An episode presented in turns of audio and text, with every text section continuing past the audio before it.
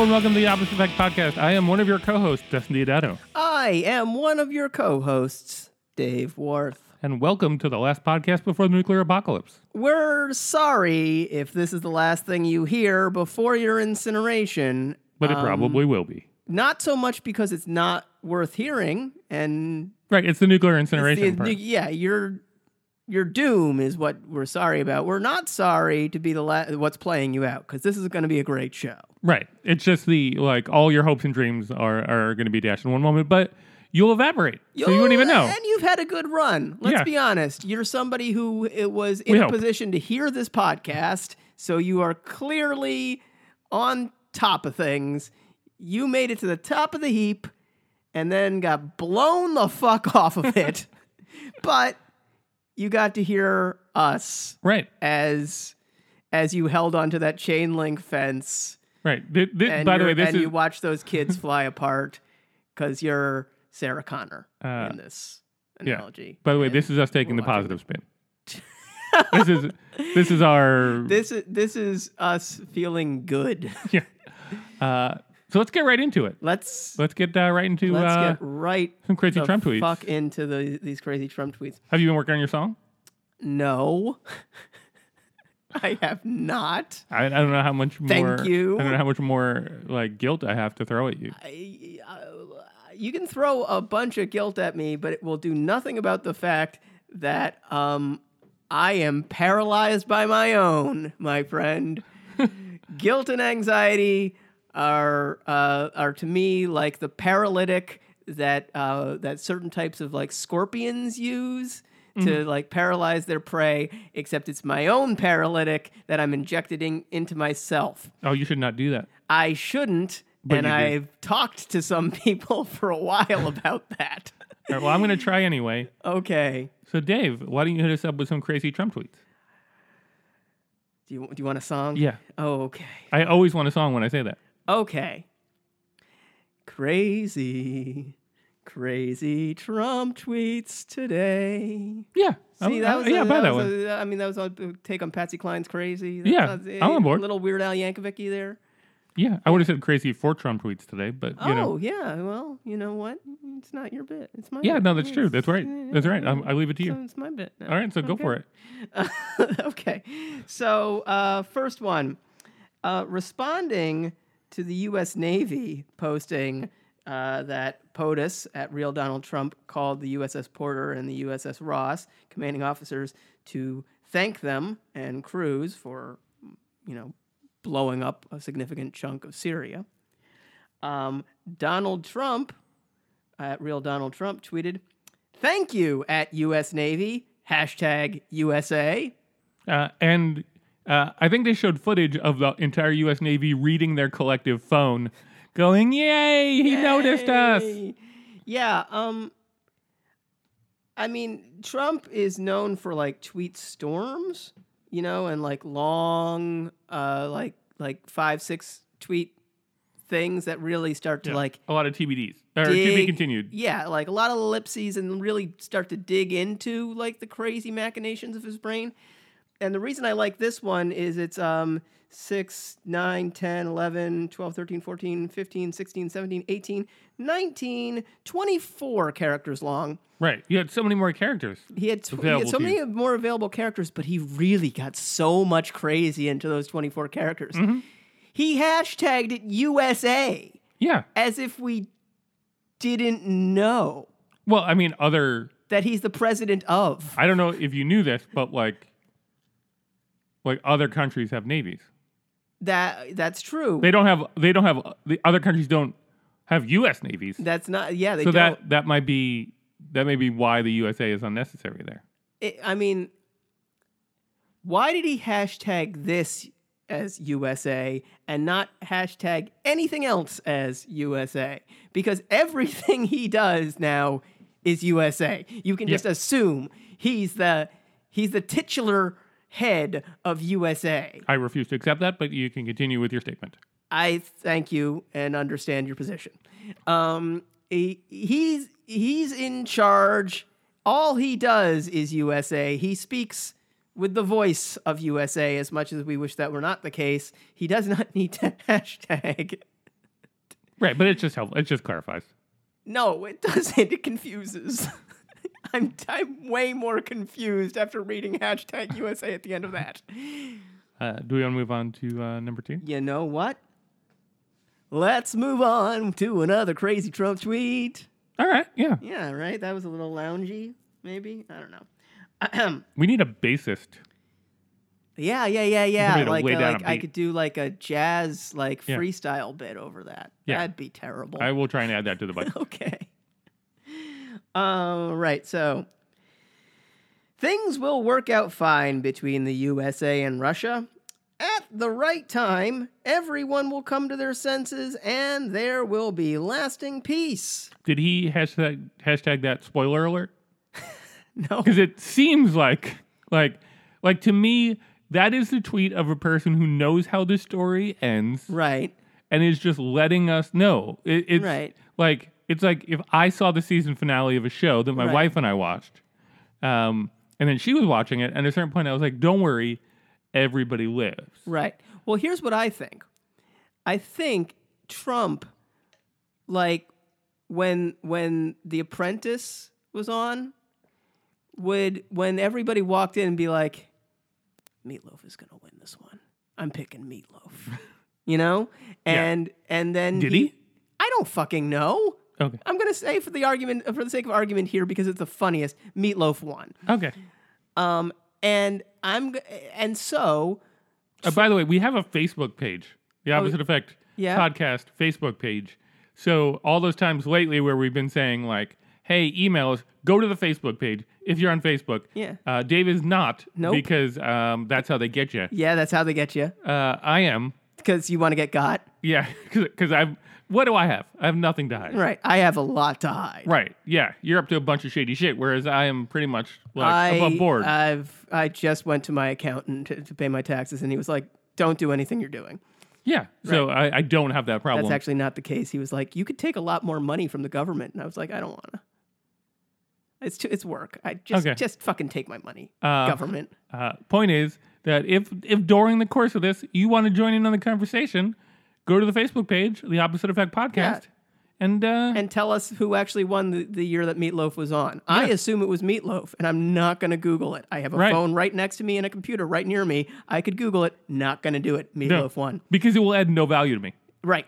It will only detract value. It will only take time out of my life to find out that Meatloaf didn't win. Right. And in my preferred world, Meatloaf won. Yeah, because fucking A. Meatloaf deserves a W every so often. Yes. Anyway, what was your point? My point was, I think when Meatloaf walked into the room with David Hasselhoff and whoever else... Because they were all on the same season. I'm sure they weren't. And Omarosa's there, and some other, celebrity. Pauly Shore. Yeah, sure. Who Trump, may or may not have been on the show. Trump looked at the room and went, Meatloaf's gonna win. And then, they all shook hands and they walked out of the room. And Trump calls over to the producers, like, Meatloaf's winning this one, guys. And they're like, all right, we got 18 episodes. Are you sure you want to do that? And he's like, Meatloaf. And they're like, yeah, all right. It's his show. So I think Trump, sort of, when he walked into the Oval Office, he sat down with everybody that you sit down with as the president, and he went, Russia and I are going to be friends once this is over. We'll go through some rough times. We may nuke North Korea, but at the end of it, Russia and us are friends. We'll have some ups and downs and then lasting peace, okay? And everybody went, I don't think you get to say that. I don't think... we'll do our best? And he was like, it's going to happen that way. But as crazy as the thing you just said is... That's absolutely what happened, though. That's the best case scenario for the way this played out, because I'm assuming that he's just like, guys, I'm the last president, whether or not I become a dictator or this whole fucking no more America. Yeah, point is, I'm the last one. That's how I envision this whole thing playing out. Okay, so there's gonna be lasting peace because. Where I'm standing is going to be a smoking hole. Right. As far as we're all concerned, time will end because there's nothingness after this. Right. Lasting peace in the sense of no inputs from your senses anymore. You will feel nothing, the absence of any stress. Which is peaceful. Very peaceful. Want to get to our third one? I am Vishnu, creator, destroyer. All right. This is my favorite, by the way. This is the craziest of Trump tweets. The craziest of Trump tweets. Pretty good. Yeah. Pretty good. And really, it is the fucking craziest of Trump tweets. I explained to the president of China that a trade deal with the U.S. will be far better for them if they solve the North Korean problem. That is just a full-on threat. That is like... It's not even a full-on threat. It is the ramblings of a lunatic. Yes. What makes him think? Why does he think that China can solve this problem better than America? America looks at this and goes, there are no good options here. Mm-hmm. China looks at this and goes, there are no good options. And oh, by the way, they're 10 feet from us. Yes. Yeah. There are even less good options because half the bad options for America fall into the ocean and irradiate their fish. But the other half, the bad options for America, fall on China and irradiate China. Right, but China wants to be able to sell more products with less of a tariff. So they're totally going to take care of it now that that's the case. Right. China is also going to say, okay, in a world where we have no good options, we'll pick the least bad one because Donald Trump will cut us a deal. Right. It's the art of the deal. It all makes sense. Money is what we're worried about here. We're shifty Orientals. That's all we care about.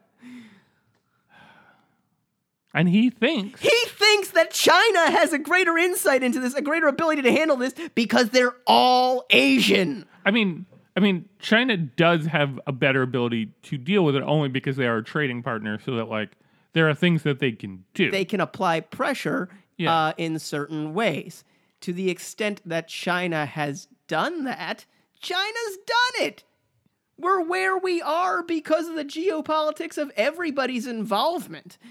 China can't wield a magic wand and say, all right, you know what, North Korea, we're cutting you off. We're cutting you off from all our money and all of our stuff and all of our trade partnership. You know why? Because North Korea will go hot at that point because it has nothing to fucking lose. I think it's all going to work out. Well, Donald Trump told us it would. Right. So why would I believe anything else? Yeah. Peace will come after a blinding flash of light. I'm really sorry this is the last thing you guys are hearing. So those are the crazy Trump tweets. Right. Let's get into another new segment. Okay. Things not to compare other things to. Yes. That's, so this week we learned a lot about what you don't compare things to. Yeah. Because there's no winning. There's no good reason to compare things to these things. Right. Let's go with number one, and that would be Hitler. Yeah. Don't compare anyone to Hitler ever. Now, maybe you're saying, what about Syrian dictator Assad? Certainly, we could compare him to Hitler. Right. But if you're going to, if that's the way you choose, sure, then you say that like, oh, he is just as bad as Hitler. Right. Or you say, man, he's pretty bad, but you know who was the worst one? Yeah. Hitler. Hitler worst. Hitler apex of shit. You do not try to put anybody over Hitler. Nope. Ever. Don't do it. Don't do it, Press Secretary Sean Spicer. But he did. He did. Multiple times. Multiple times. Sean Spicer said, and one of my favorite things about this is if you weren't paying careful attention to Twitter, good, but you've got me anyway, so you don't have to. Yeah. About 2 weeks ago, David Simon, the guy who wrote The Wire, mm-hmm. made this exact same comparison. David Simon is a Jew, mm-hmm. and therefore should have known way better. Yeah. But has a little bit more wiggle room. He has a little bit more room to operate. He's also, you know, clearly no fan of Trump. But pretty much everybody on the Twitter machine was like, hey, this is a really bad take, and you should not do it. You should not do this. Clearly, Sean Spicer doesn't have me to act as Twitter foreseer, because 2 weeks later, Sean Spicer uses the exact same fucking argument and says that Adolf Hitler, as horrible as Adolf Hitler was, never gassed his own people, never dropped bombs of gas on people, because he'd known the horrors in World War I when he'd been gassed. And Adolf Hitler had survived a gassing in World War I. That is not thought to be the reason, by the by, that Hitler didn't use gas on civilians. Hitler used gas on civilians quite a bit when he not on his own people. Well, wait, which of his own people did he use gas on? The Jewish ones. Were they his people though? Well, were they citizens of Germany? Yes, and quite a bit of them were. Okay, then you have a point. Yeah, yeah. Just for the record, I was joking the entire... I was being sarcastic the entire... No, I know, but part of what you said was bold-facedly also said in the clarification that Sean Spicer offered. Because Sean Spicer, first he says, Hitler didn't gas people. And everybody in the room, because he was in front of the press corps, just went, what? Like, there were... Unfortunately, multiple people had taken the sips of milk and orange juice... And they all had to run to the showers, everybody. Yeah. But as soon as they got back, somebody said, hey, Sean, I'd like to give you a chance to give a little updatey date on that. Maybe you didn't hear the words you said. Yeah. And in fairness, most of us don't think we got all of it because we're bleeding from the ears. But sounds like you invoked Hitler. And you want to maybe walk that back. And Sean Spicer, to his credit, says, you know what? Thank you for the opportunity to clarify. All I'm saying is Hitler didn't gas his own people. And Bashar al-Assad did. Right. Now, when I heard that, I'm not going to say I was willing to forgive, because forgive's the wrong word. No. But I was willing to go like, look... He has a weird version of history, and he's considering one that doesn't take into the facts. Right. I think the difference being that he's considering a difference between the Holocaust-y part of it and the war part of it. Right. Which are inherently tied. But it's a complicated situation. There are historical arguments that they actually weren't as tied as people say. Right. In that almost nobody, certainly not the United States, entered the war because the Holocaust. Yeah. We entered the war because the Pearl Harbor. Right. Now I don't want to give him the benefit of the doubt. I thought it was bad. Good. To me. The area where I pretty much dropped my phone when I was reading the thing was Holocaust centers. Yes. Because that's not a word anyone's ever used in the history of ever. Yeah, and you could see at the podium, like, his mouth has gotten completely away from him. It's his second clarification. He's stammering his way through it. He's thanking them for the opportunity to clarify, and he's saying, well, of course I knew... There was gassing, and of course, at Holocaust centers, because he's lost concentration camps. That's just right now. I want you to know, I spent a good 4 hours sitting around going, "What's more ridiculous than Holocaust center?" Right. Here's what I came up with: genocide kiosk. I think if you refer to it as they stopped by the genocide kiosk. Got murdered, got genocided as you do. Well, yeah, you go to then the bad things happen. You go to the mall. Yeah, you go to the piercing pagoda, and then over to the genocide kiosk. Yeah, that was the only thing that I could think of in that 4 hours Yeah, it was like... That was more ridiculous. But again, we have a Facebook page. Yeah, please. You have time. Please let us know. Please run to our Facebook page and post to it. I will share it. I will share it with you. Yeah. If there's a good one, it's got to be a good one. Oh, God. Yeah. Okay, so... That happened. I mean, Spencer's Gifts of Murder is also an acceptable one. KKK Jewelers? No. No, because I mean, there's significantly less Holocaust going on there. Yeah, it's pretty bad, but it's bad. It's less Holocaust-y. It's way bad. Let's not get into comparisons. Yeah, that's one thing we learned this week. Right. That's Don't true. Do that. Do you think though that like? Let's say you were, a Nazi. Sure. At the time. Do you think that if they name them Holocaust centers, that the Nazi soldiers might have felt worse about it? I don't know. Because you're throwing the word Holocaust down there. You ever see that Mitchell and Webb sketch? Yeah. Are we the bad guys? Right. And I think if you were running a Holocaust center, I mean, like, granted, you're a horrible person if you're at, like, a concentration camp. Yeah. Don't get me wrong. Yeah, no, but, I won't.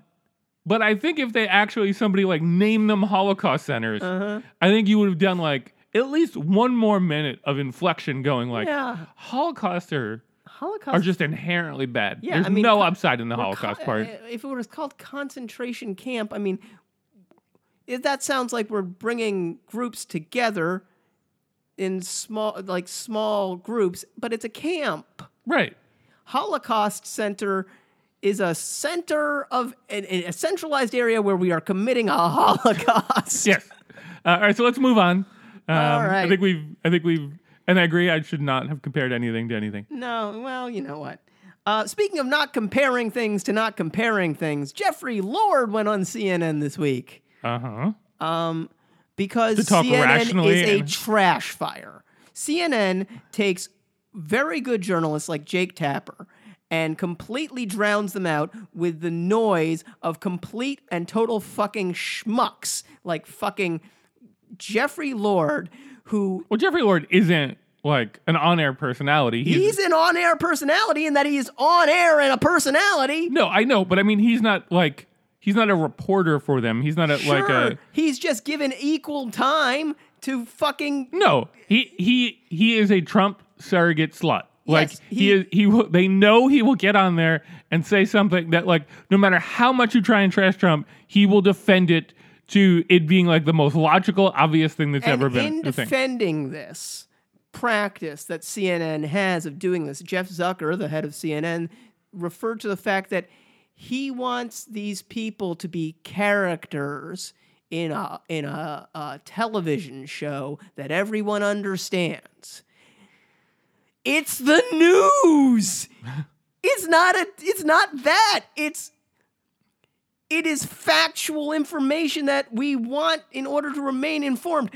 Not Jeff Lord is not a character. He is a ghoul. I agree. I hate him with every ounce of my being. I think the reason you bring him on there, though, is to basically be like, well, what is the other side arguing? Right. And he is explaining what the other side is arguing. Explaining what the other side is arguing. He is shilling for Trump. There's a difference. The other side, A, is a splinter of probably 8 to 10 various opinion groups that could be poorly summed up by one person, but only poorly. B, there are smart conservatives out there who can make smart conservative arguments, and Jeff Lord is not one of them. He is a walking pile of trash. So let's get into what he said. Jeff Lord, this walking pile of trash. Yeah. Weirdly, we didn't like what he had to say this week, which was that Donald Trump is going to be the Martin Luther King of healthcare. I know you don't have an answer for this, but in what way? Hopefully, in one way. In what way was he arguing that Martin Luther? He was going to be the Martin Luther King? I have no earthly idea. And that pregnant pause I threw out there just now doesn't mean anything either. No, it doesn't. Not a thing. No. You were not condoning. I wasn't condoning anything. I don't condone things. Don't look at me. I didn't. My accountant told me not to condone anything. Look, the point is that, you know, when you have a beloved civil rights hero who died in service to his cause, I generally think it's a rule of thumb to leave him out of the comparison game, or her. At that point, they belong to the ages. Yeah, I mean, and are non-comparable. You don't do that anymore, right? Yes, I now. Everybody's more complex than we try and remember them in history. Sure. That being said, one of the things that I really appreciate about both Martin Luther King and Hitler is that they gave us the extremes. The bookends. Yeah. That, like, we said, okay, Hitler most evil. Yeah. MLK most good. Right. Both dead from gunfire. Yeah. But like, there's so much they have in common. Yeah, but like, thank you both for being the outsides. Now, when I say thank you to Hitler, I don't mean thank you Hitler in any conceivable way. I've seen your tattoo. That is not a thing. But what I do mean is that it is rare in history to have something as black and white as that. Dustin. We all go... Dustin. No, you don't, like... I know, but I gotta call out that you just... No, I get... Yeah, no, yeah. I get that, yeah. But anything that's so clear-cut... Yeah, that's so clear-cut where you're going like, all right, we're all on board as the society, this evil, this good. Well, except Sean Spicer is not. Except Sean Spicer, yeah. So Jeffrey Lord feels like that... He feels somehow entitled... to that space. And at this point, I would just like to put it out there that if any of you know Jeffrey Lord or his people, if you could pass along to him that I want to have a fist fight with him and I'm willing to put it on television or Twitter or whatever, I'm happy to do that. And I'm willing to say that I would like to see him come on this show and discuss everything that he talks about before the fist fight. Right. We can have you here, Jeff. We'll have a talk through with you, and then I'll give you the first throw. Right. Because you're like 66 years old. So you should get the first poke. We have a very ample bar here at Studio 2E. Yeah. So please feel free to swing by. Let's move on to the next one. Sure. Hey, remember when we said that white people should especially not be compared to Martin Luther King Jr.? Yeah, I'm sure nobody else in the last 7 days this week has compared themselves to Martin Luther King. Carter Page compared himself to Martin Luther King Jr. because, as Carter Page put it, both were surveilled. It came out this week that Carter Page was the recipient of FISA surveillance. And for some reason, Carter Page, probably because he is the type of person who, like, thinks, oh, I'll get away with working with the Russians. Carter Page is still giving interviews about it. He is the worst liar that's ever been a liar. Carter Page, if you have an attorney, Carter, I will charge you much less. And I will work for you because working for you just involves tackling you and holding you down whenever a camera gets near you and shoving a sock in your mouth. And to me, that's good fun. Yeah. So I'll charge you 10% of whatever your fucking idiot attorney is charging you to not do that, because you need that right now, Carter. You need to not be going on the air because you're going to jail forever if you keep doing it. Well, here's what confuses me about the whole thing. Like, let's take for a moment that you believe that the whole Russian Trump thing is like a real thing. Right. Well, I mean, the fact that FISA surveillance was drawn out on an American citizen in this case is a huge thing. Right. So let's assume for the moment, for the thing that I'm about to say, right, that that it's 100% true and that collusion did occur. Sure. And he was part of it. Yeah. Putin, in an attempt to maybe cover up, if you will, has had a bunch of Russian people just shot in the face. Thrown out of buildings. All of whom I think are better liars than Carter Page. Yeah, than Carter Page. Smarter. Less likely to correct. Yeah. Like if I'm Putin, I'm sending I'm like the movie Red, where they just where they all come. Yeah, I'm putting a hit out on that guy and getting him murdered because all it takes is some douche from MSNBC to be like, "Are you sure? Oh yeah, are you sure?" No, but I mean the analysis I've read on and listened to on podcasts, and shout out to Lawfare, which is a really, really great podcast, as is Rational Security. Both are out of the Brookings Institute and really put all this stuff into lay terms, but also are are staffed by very intelligent but again, foreign service people. If you only have one podcast to listen to as the blinding light hits you and all sense leaves you, this is the one. But if you got some time, you feel like you've got an hour or two before that happens, give Lawfare a spin and give Rational Security a spin. Anyway, point is, the points those cats have been making is that Carter Page is probably pretty low totem. Like, he was probably never actually in contact with Trump personally. But Carter Page is definitely a useful idiot and definitely can get you closer. And in terms of Putin killing anybody, my personal read is that Putin's very happy with all of this. He wants us to know. He wants us to know what he did. Right. I'm just confused as to why he's killing so many Russians. Oh, because it's in Russia. They're in Russia. Mm. And they've worked against him there. Okay. These are people who've worked for him here, but Putin has gotten his objective. He doesn't care if they get burned and if his whole thing comes out. Yeah. Because mission accomplished. The more that comes out about Putin's strength over us and ability to fuck with us, the better. Because what are we going to do? We can't really impact Russia's economy any worse than it is. And we can't mess with their elections. We can't mess with their elections because that cat's way out of that bag.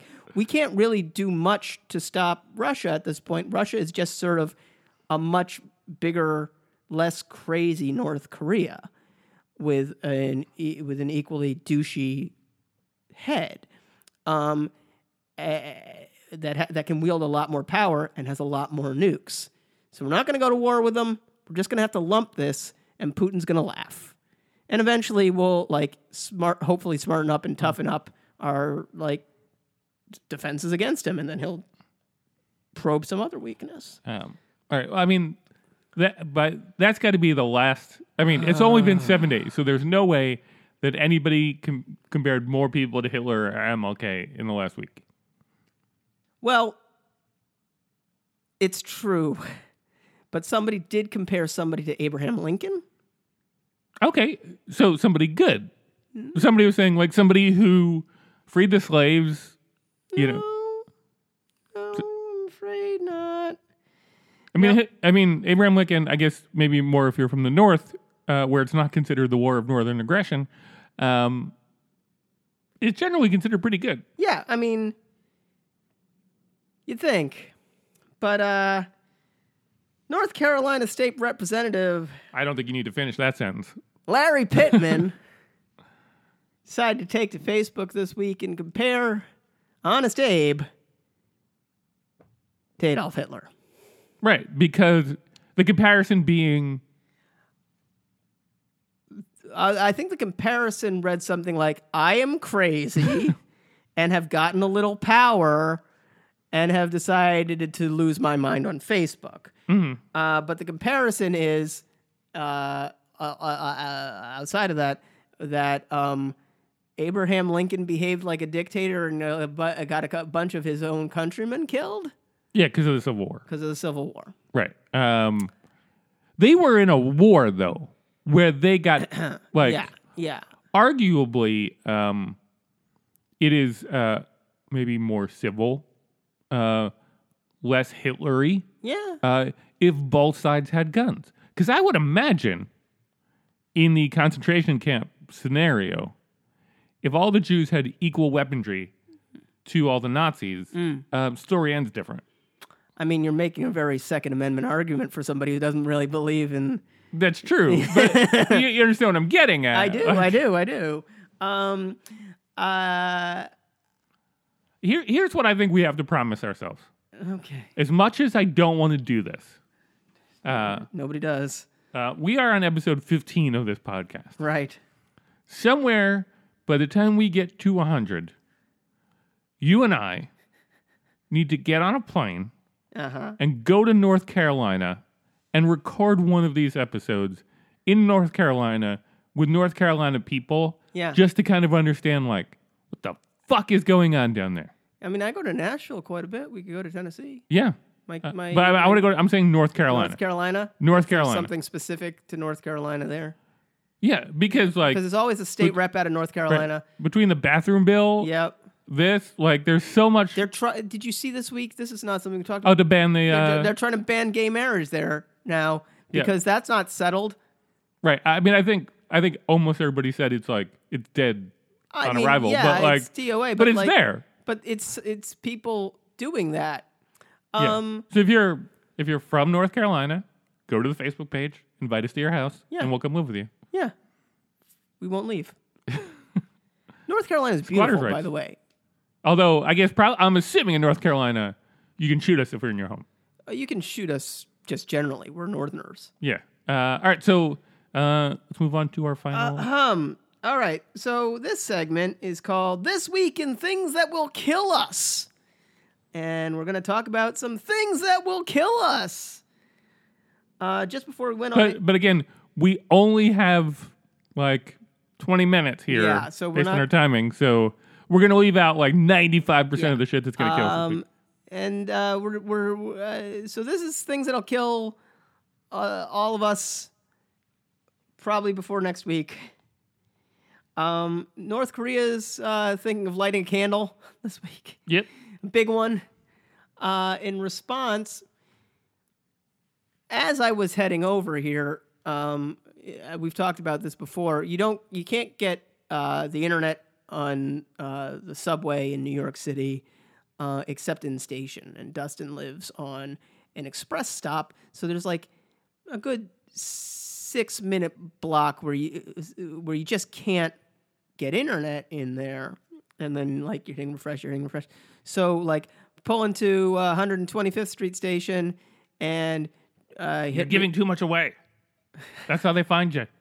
I hit reload on Twitter, and Twitter melts in my hand as NBC News reports that Trump is thinking about strikes against North Korea should North Korea go forward with its missile test. And so, frantic hitting reload until the next stop, at which point the other half Twitter chimes in, every Pentagon source we have says that's not true. Which I hope it is not true.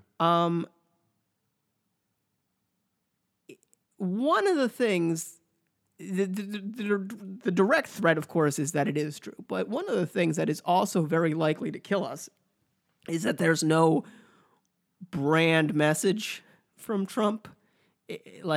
There's nobody in charge of shaping the narrative or making sure that everybody is on the same page. You've seen multiple instances where Rex Tillerson says one thing, Trump says another, and Nikki Haley says a third about the same thing. That's really dangerous. Right, and honestly, in that scenario, if I'm a world leader somewhere else, I don't give a fuck what Nikki Haley and Rex Tillerson have to say. Well, except that Trump is pretty clearly only semi-operating this ship. Trump will say, Trump, quite literally, about Syria, held every fucking position. Then went with pretty much, the most middle-of-the-road one. I don't disagree, but ultimately, the things that they said had zero meaning. I guess is my point. It's not necessarily that he's going to give you a ton of information. It's that the information that they're going to give you is not very helpful because it's not backlighting. But also when you're flying blind, when nobody, like, when there's no predictability to the president, then everybody acts like the president might be unpredictable. And that's not good. Like, we've had experiments with madman theory before. It was Richard Nixon and, to an extent, Ronald Reagan, and the world nearly blew up a couple times in there. This is a madman theory whose proponent is an actual madman. Mm. It's not likely to end well. Yeah, I saw a story earlier. I don't remember. I don't think we talked about this, but I saw an earlier story earlier in the week where they had a former general on who left, you know, after Obama left, and he was like, "Look, you know, there are a finite number of really high-level military targets and a finite number of nuclear bombs there. So if we decided we were going to do a preemptive strike, we know where most of those targets are, and we know where most of the missiles are." And it almost seemed to like reassure the reporter, and I was like, almost is the key word there. Like, if you're going to preemptively strike, and there are 13 to 15 nuclear missiles, and you're not sure which one of those there is, and you're not sure where maybe one or two of them are, that's just as good as there being like 100. Like, you don't need a lot of them. Also, it presumes that, like, North Korea doesn't get a heads up. Right. They've got radar installations. They know shit's coming in. Yeah. They know it's coming in fast. They can probably get a pretty good read on where it's coming from. They can get some birds in the air. It's just who's going to get hit.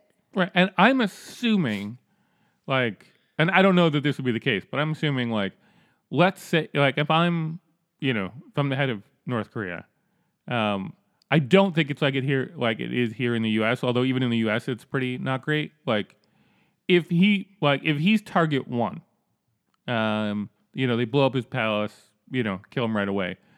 It's not like a situation where you're like, oh, well, because he didn't give the word, everybody else is going to be cool. No, I mean, dead hand is dead hand. Like, everybody with nuclear weapons has a dead hand policy. Mm-hmm. If you decapitate, all weapons fire. Mm-hmm.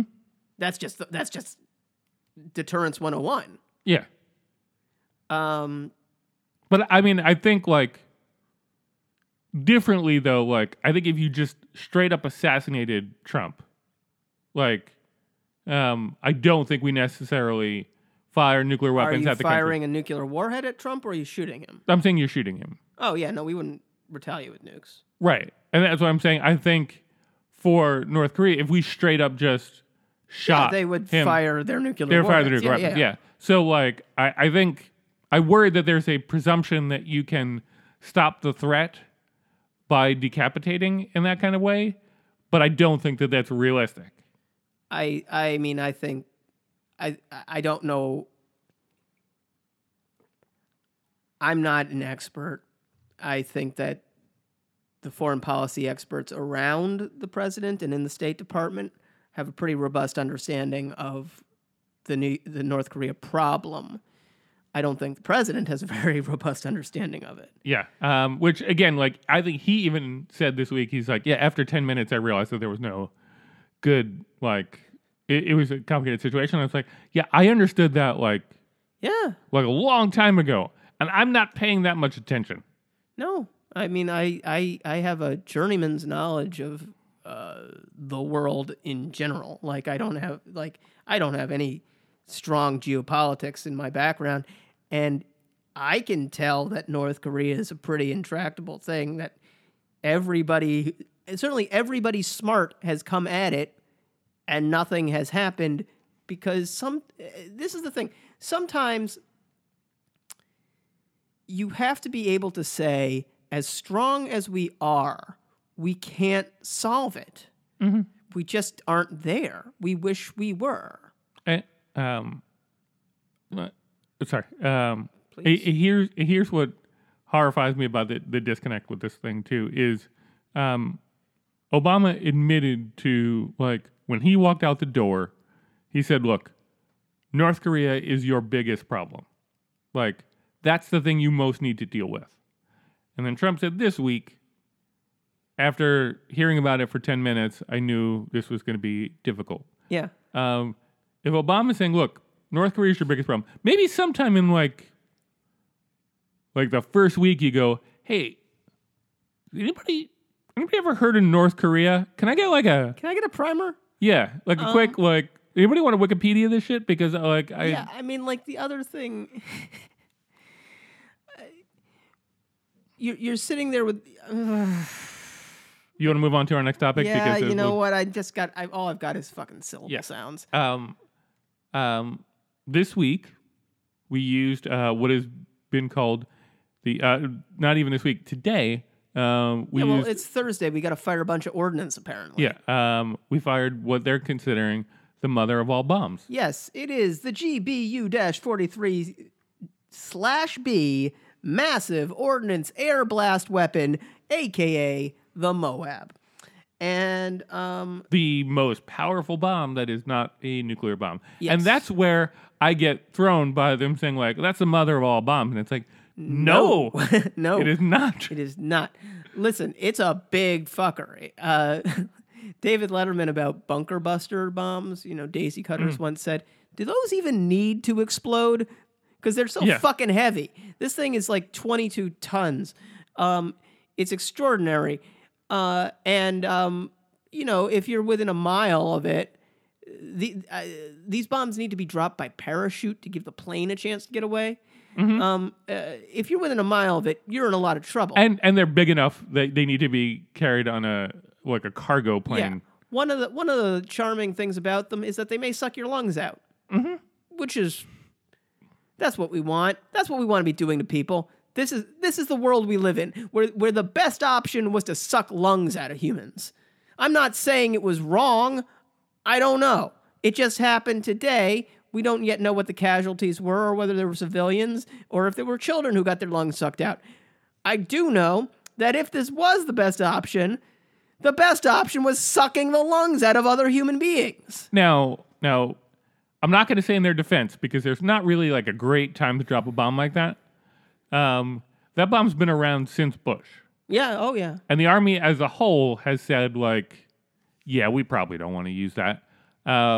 They chose this time because they were like, look, it's in the middle of fucking nowhere. There generally aren't civilians in this area. And these people have sort of buried themselves down in a way that realistically, like, this may be the only way to get to them. So it wasn't good, but it wasn't as willy-nilly as even maybe the Syrian attack was. Yeah, give me a second. I got a cough.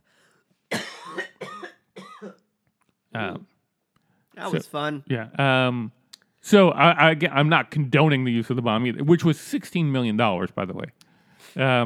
I've heard we're up to $300 million, but like it was a lot of money. We've dropped a lot of money on other countries, relatively sparsely populated areas. I'm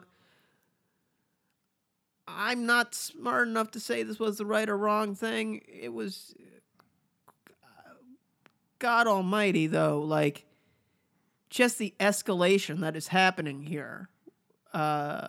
It's horrifying, yeah. It's terrifying, and it's probably going to kill us this week, so that's... Yeah, and I was... I know you're rallying against CNN, but I was watching CNN earlier, Erin Burnett. Oh, yeah, which character is she? She's the host. Yeah? So she plays the host character. Yes. And she was asking... she was asking some Republican congressman. Another character in the drama. Yeah. She was like, so here's what concerns me, like, amongst other things, I'm sure, concerned her. She was like, when you drop a bomb like this, which we've never dropped before, isn't there a fear that it will be easier to drop it again? Because we've done, he's like, well, it was a very specific situation and in a similar defense that I had just made to you. Sure. But admittedly, like when we're talking about escalation and the reason we bring it up for this is all the things that are going to kill us this week, is because it does make it easier. The first time, I'm sure, as a president, you have to, you have to order the killing of people. Right. It has got to be incredibly difficult. The 50th time, it is probably less difficult because you've had to emotionally detach from it. Well, and not only that, like, presidents set precedents. Yeah. And we're at the point where after two adventures in Iraq and the longest war we've ever fought in Afghanistan, multiple sustained campaigns in Yemen and Syria and, the hinterlands of Libya and all these, places, we're at the point where without any authority and any strategic necessity, 59 Tomahawks just go into Syria, mm-hmm. and nobody bats an eye. Nobody went to Congress about that. People are complaining, but complaining, but nothing's going to happen. Right. And you don't think somebody's going to use that vague justification of American "quote unquote" interests to do something else down the line? I'm sure they are.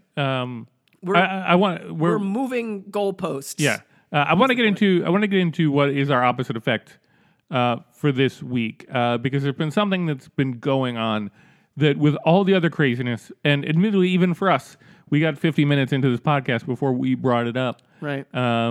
And that's what's going on in Chechnya right now. Right now, the government, which is essentially Russian.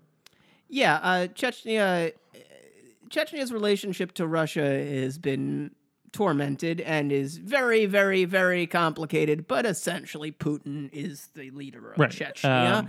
Chechnya is also a majority Muslim area with some restive qualities that push back against Putin. I do not have any fucking idea, really, though, what its geopolitical stance on the world is. That all being said, we spoke earlier about not comparing things to Hitler. We did. We made a very good case to not do that. Yeah. They are trying to make a case to get that comparison. Yeah, they're really trying to earn the Hitler comparison over in Chechnya by having concentration camps for homosexuals in Chechnya, which is something Hitler did. Yes. He didn't have them in Chechnya, but he had concentration camps, and he concentrated gay people there. Chechnya has rounded up about 100 male homosexuals, or suspected homosexuals, killed 3 of them, is torturing the shit out of a bunch of others, trying to find other homosexuals in the area. It's not clear what the goal outside of just terror is, or why, or what exactly set this off. But it's pretty fucking Hitlery. Yep. And again, this is one of those things where we don't have a humorous take on it. No. We don't have something to laugh about. And to be clear, when I say there's no goal and there's no, it's not clear, there's nothing that explains this. There's nothing where they could be like, this is why we're doing this and it'd be okay. It's that they haven't come out and said, we hate the gays. There's been no public statement of, why are you doing this? Why are you doing this, though? Right. It's fucking 2017. Come on. And we've had little to no interaction with the outside world in terms of, nobody's really been able to go in and verify there's been to some the full extent. There's been some local reporting, and the local papers that have reported on it have in turn been attacked. Yes. Which is part of the, I think, problem with reporting in Chechnya generally. It's like Putin, but worse. Right.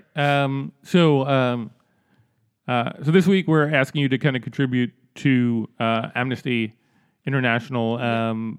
This is their gig. This is what they do. They find these types of things and they do everything in their power to call attention to it, to do whatever they can to bring an end to it.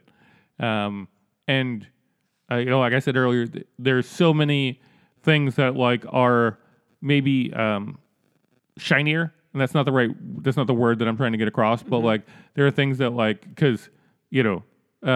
Tomahawk missiles going into Syria aren't shiny, but there are things that like the media has seemingly been drawn to, or the American public has been drawn to. This has not been one of them, but it is something that should be just as appalling, if not more appalling, than a lot of these things that were going on. It's just not as in our face, and there isn't stock footage of it that we can show, but it is a history repeating itself, on a smaller scale. But that doesn't mean anything to those people who are going through it. Right. And, look, it's unjust. It's horrible. It must be stopped. And Amnesty is one of the organizations that is on the front lines of trying to stop it. So please go to amnestyusa.org. Donate there. If you go there and search Chechnya, which hopefully you've got a good autocomplete or spell check, because it took me a while. You will find a resources page as well, which will instruct you where to send letters and who to lean on, and who to tell about your outrage. And it's completely outrageous. It's horrible. Don't let this happen in 2017. Do something. All right. Thank you for listening. And if there is a next week, we will talk to you next week. If there isn't, you're the best. Thanks. It's been great doing this with you, Dustin.